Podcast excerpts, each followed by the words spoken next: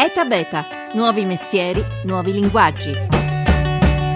Dal sedicenne Astigiano che inventa una fibra ottica virtuale per portare internet veloce in ogni angolo d'Italia, al ventenne di Alessandria che crea un sistema per trasformare le emissioni industriali in carburanti. Chi sono i giovanissimi aspiranti imprenditori d'Italia? Una buona giornata da Massimo Cerofolini e benvenuti a Eta Beta. 335 699 2949 i vostri sms, i vostri whatsapp. Eta Beta Radio 1 per seguirci su Facebook e su Twitter. Domani a Gaeta prende il via il Festival dei Giovani che ospita i migliori studenti e docenti italiani impegnati nel realizzare progetti innovativi su costruire le imprese di domani. Saluto subito l'organizzatrice del festival, buongiorno a Fulvia Guazzone Buongiorno. Allora, 2000 studenti in gara da tutta Italia che si sfidano su 230 idee cariche di innovazione. Prima di conoscerle nel dettaglio, però, le chiedo una fotografia su questa Italia fatta di adolescenti che sognano di diventare imprenditori o che comunque immaginano un lavoro che sicuramente sarà molto diverso da quello dei loro padri. Quali sono i tratti in comune di tutti questi giovani? Beh, I tratti in comune di questi giovani sono sicuramente uno spirito di iniziativa e la consapevolezza che oggi il lavoro non solamente lo devono andare a cercare, ma se lo possono creare. E quindi questo è un dato molto molto significativo, indipendentemente dal fatto che poi diventino o meno imprenditori. Se non diventano imprenditori loro sanno che potranno contribuire comunque allo sviluppo di un'impresa con un'idea.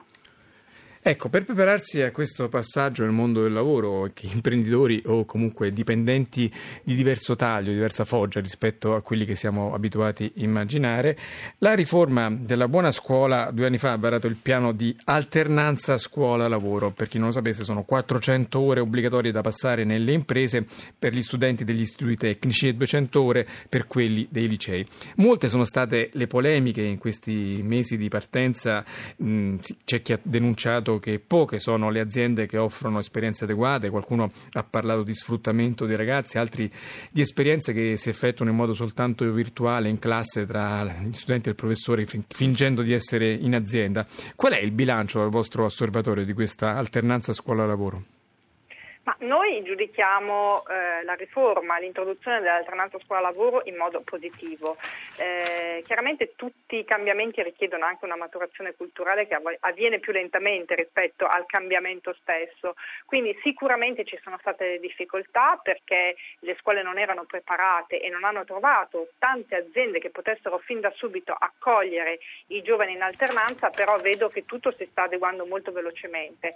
Noi abbiamo due progetti in in alternanza scuola-lavoro, che sono appunto la tua idea d'impresa, come dicevamo, che fa lavorare i ragazzi come giovani e potenziali start-upper e poi il social journal Noi siamo futuro dove i ragazzi imparano un processo di comunicazione integrato al web tutti poi con delle esperienze on the job. Quindi eh, noi ne abbiamo un giudizio positivo, chiaramente è un processo che deve essere migliorato perché il ragazzo deve fare oggettivamente qualcosa, un'attività che se fatta in azienda è un'attività chiaramente che mh, mm, è molto molto valida, ma se viene già preparata comunque attraverso un'attività in classe che significa fare cose diverse, le indagini di mercato, lo studio delle nuove tendenze, può essere già finalizzata poi ad, una, dire, ad un'esperienza in azienda. Quindi è vero, l'esperienza in azienda è fondamentale, ma anche l'attività che si incomincia a fare di formazione in classe con dei professionisti è molto importante e può essere considerata alternanza scuola-lavoro, perché si studia qualcosa di diverso. Tra l'altro al Festival dei Giovani di Gaeta ci sarà proprio una rassegna di aziende, anche grossi nomi, ma non solo aziende, anche associazioni di volontariato che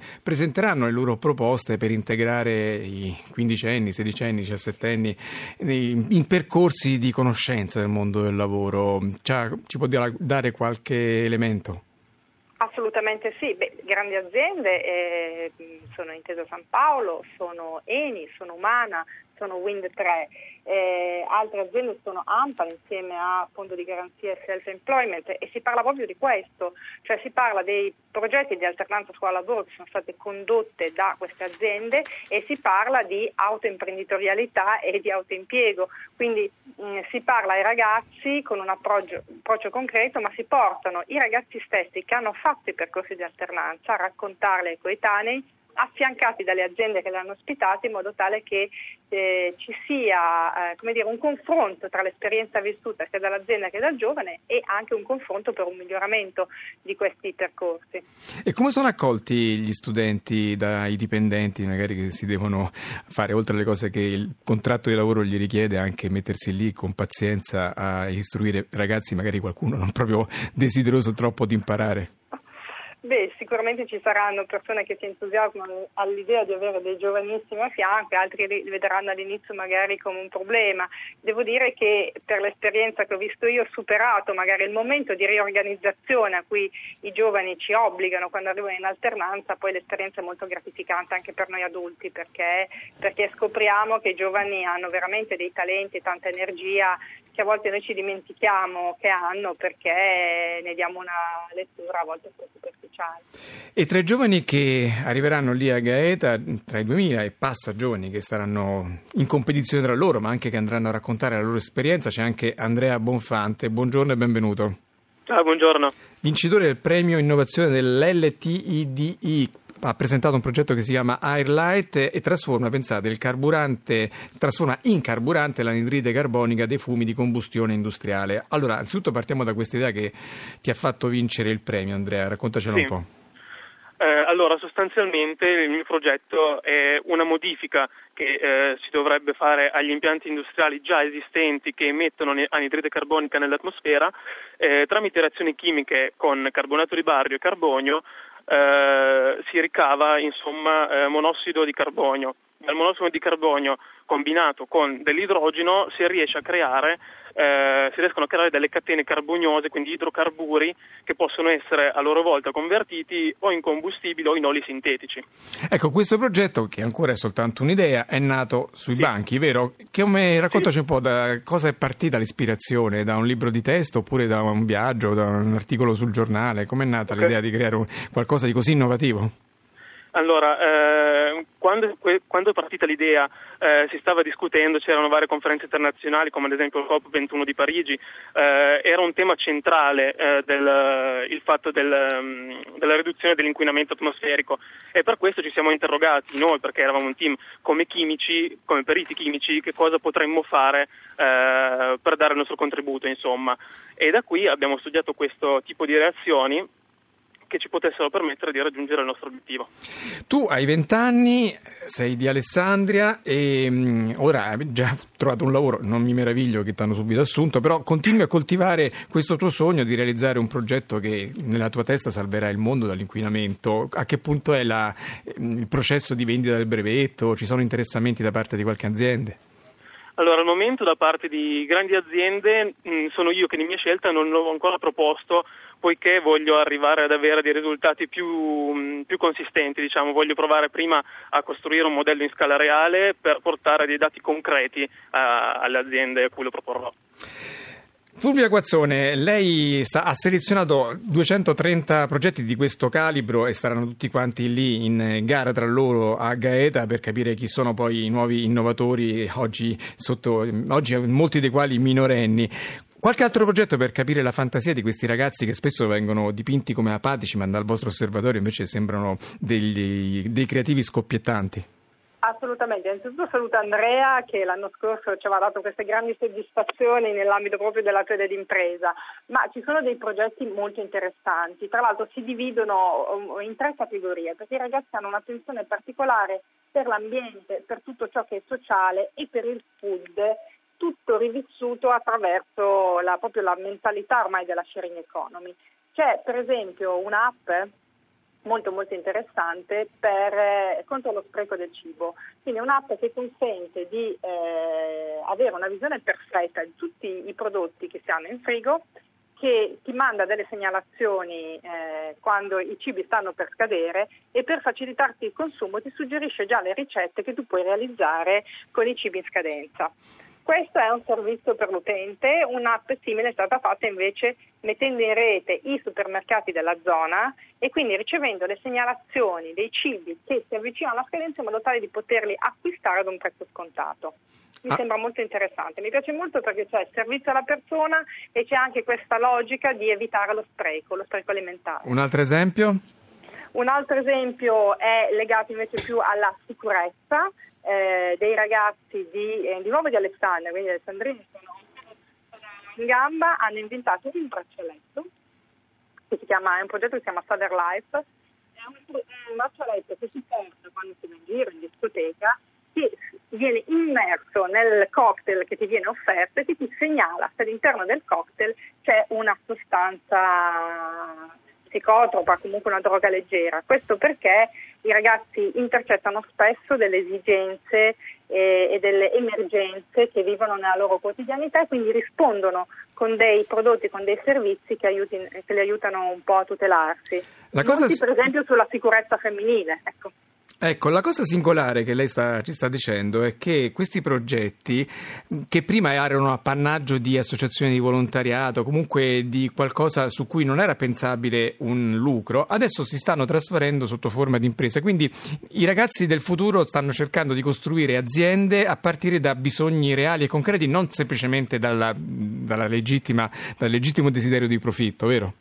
Assolutamente, questa è proprio una caratteristica che sta accomunando moltissimo i progetti. Loro partono da un'esigenza che riscontrano nella loro quotidianità, da anche un codice etico che si danno e questo è un altro aspetto molto interessante da parte dei ragazzi, su quello costruiscono un'idea di business, quindi vanno a trovare un punto di equilibrio tra la loro etica e il business, è molto interessante. E del resto anche l'idea di Andrea Bonfanti è veramente su questa linea rivoluzionaria perché cerca poi di risolvere un problema dell'aria che respiriamo. Fulvia Guazzone, una cosa su cui ragionerete lì a Gaeta al Festival dei Giovani sono i nuovi lavori, perché molti dei lavori che questi ragazzi andranno a fare oggi non hanno neppure un nome e molti dei lavori che oggi conosciamo quando loro entreranno nel mercato del lavoro purtroppo non ci saranno più, saranno sostituiti da robot o da intelligenze artificiali. Quali sono i campi su cui questi ragazzi tendono a investire ma che magari quelli della nostra generazione considerano ancora delle cose un po' da favola?